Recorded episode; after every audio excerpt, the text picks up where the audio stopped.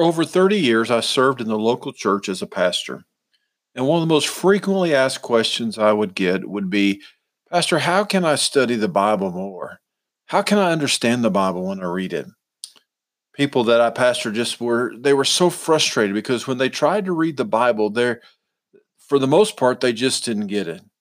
I don't know if that's what you are experiencing, but I want to tell you that you're not alone. Welcome to Understanding Scripture with Dr. J podcast. My name is Jimmy, and I'm your host on this journey. When I pastored, I, I would tell people that, you know, most people would, uh, Bible reading and Bible study would just be another checkbox that they would need to do every day or every five days so that they could say, I did something spiritual this week. Now, I would like to encourage people not to worry about checking off the box and, and not worrying about how far do I get in Bible study when I pastored, I used to tell people, I just want you to read until you've learned something. I would tell people that that the Bible's not meant to be read in one continuum from Genesis to Revelation. I would remind them that from Abraham to David was about 2,000 years. Between David and Jesus was a thousand years. Between Jesus and today is over 2,000 years. Then I would take their Bible and I would get those two pages, blank pages, usually between Malachi and Matthew. And I would tell them that those two pages represent four to 450 years of history, which is longer than the United States has been in existence. And I would let that soak in a little bit. And then I would say something like, just think how much the United States has changed since our founding fathers. When you begin to read the Bible, my friends at the Center for Holy Land Studies teach that in order to understand scripture, you can't just pick up the Bible and begin to read it, whether it's Genesis or Hosea or James or Hebrews, and, and then interpret it within your current culture or history or geography or even spirituality.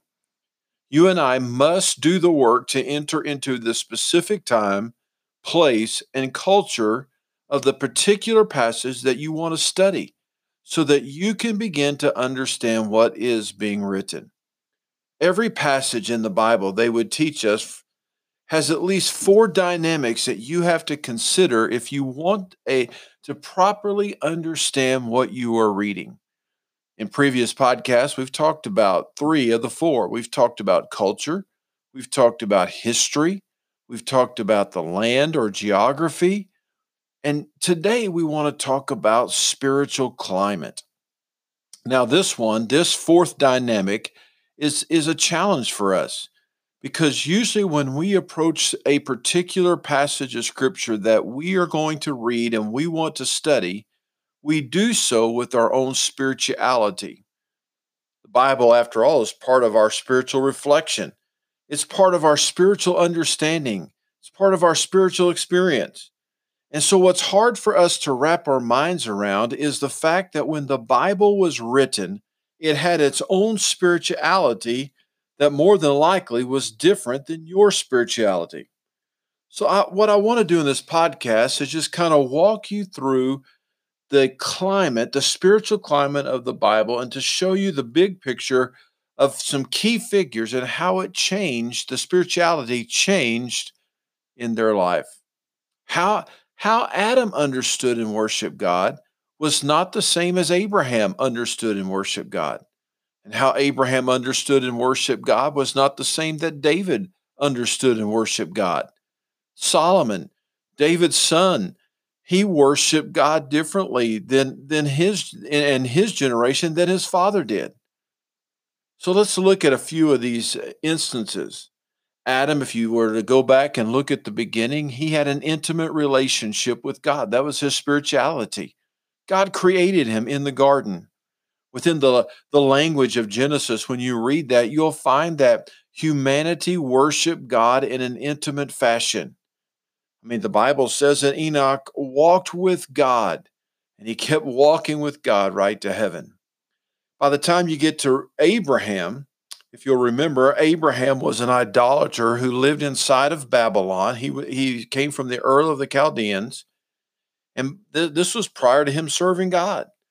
And Abraham does not follow after God until, until God calls him and God's voice speaks to him. Abraham has his theophany, his experience with God. And Abraham had a different expression of spirituality than the forefathers had who intimately knew God before him. Now, if you were to go a few hundred years later to Moses, the people and their spirituality was different than Abraham and Adam. Now, in the time of Moses, they're following God because they have seen the mighty acts of God. They have seen God do some tremendous things and they are surrounded by desolation. You'll remember in the in the time of Moses, the children of Israel are in slavery. And now they find themselves out of slavery and they're following God in and through a wilderness. So now instead of this intimate worship that Adam had, it is now shifted in the time of Moses to a more corporate worship and spirituality. It's during this time that they they begin together in one place. They're worshiping God in a tabernacle. That's that's where the Spirit of God dwelt. Eventually, there's a permanent tabernacle set up for worship in Shiloh.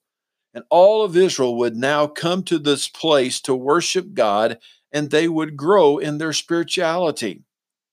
The people of God were, were used to following a tent all over the wilderness. They were used to, to following God in that manner, and they were used to developing their spirituality by following God in, through a wilderness.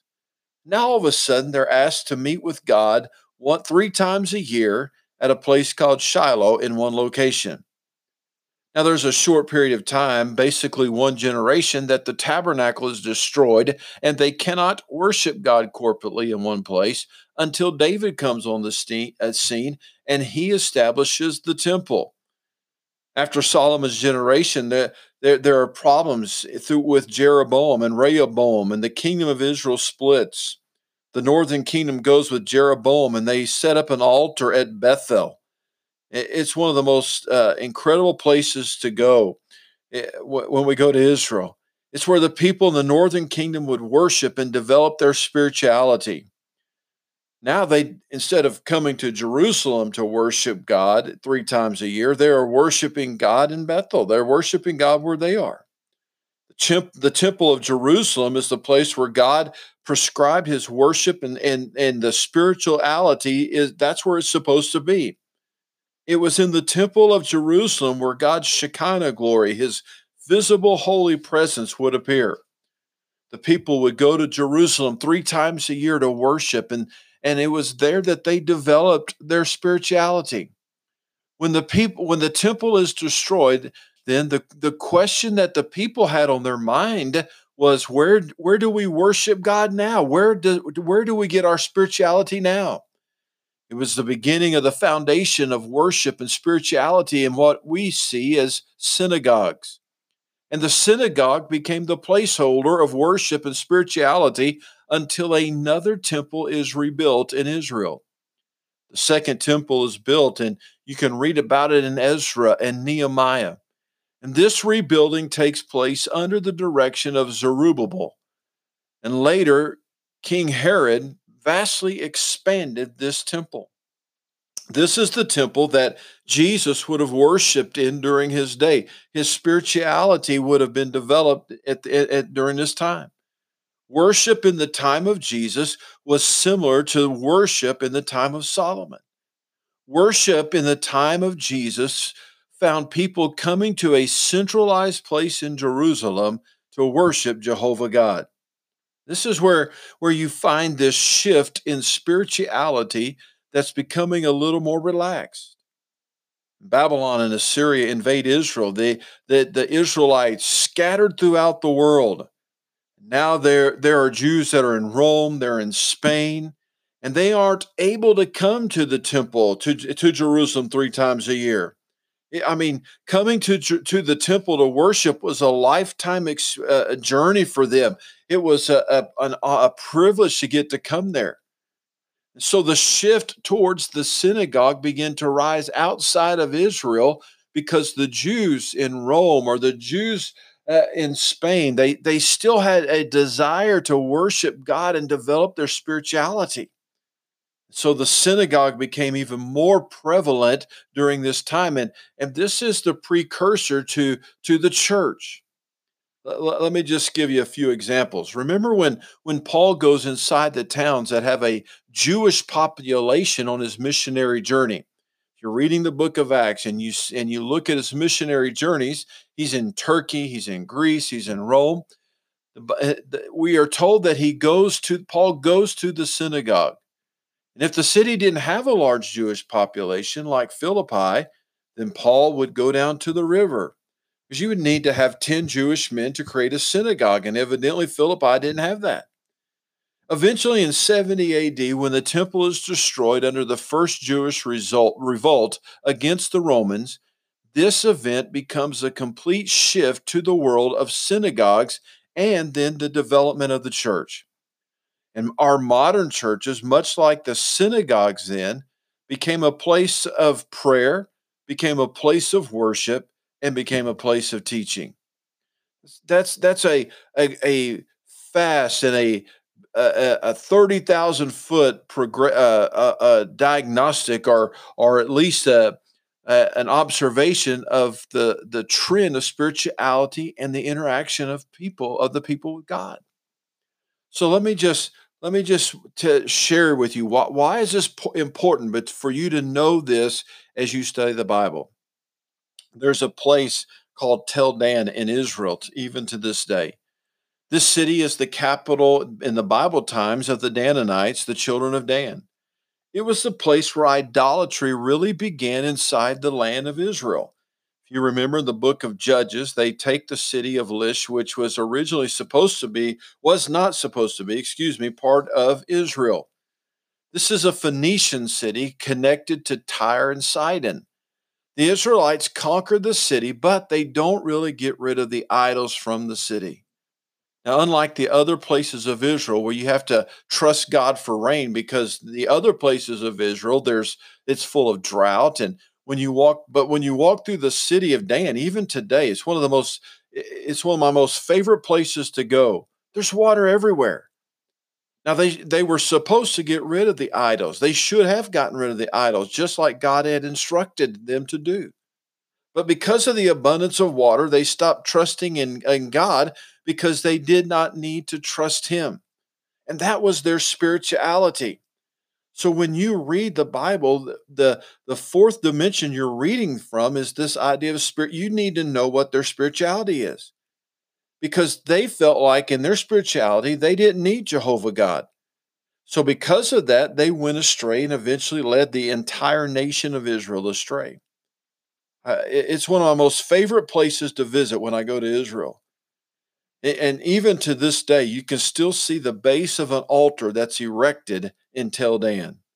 So, what does that tell us today? So, I, I, look at this scripture and I read about this story, and I hear you tell me about spirituality. But what is this telling me today? It's telling me today that we need to learn to trust Jehovah God rather than the world. We trust in our bank accounts and our finances and our in our stability of our jobs.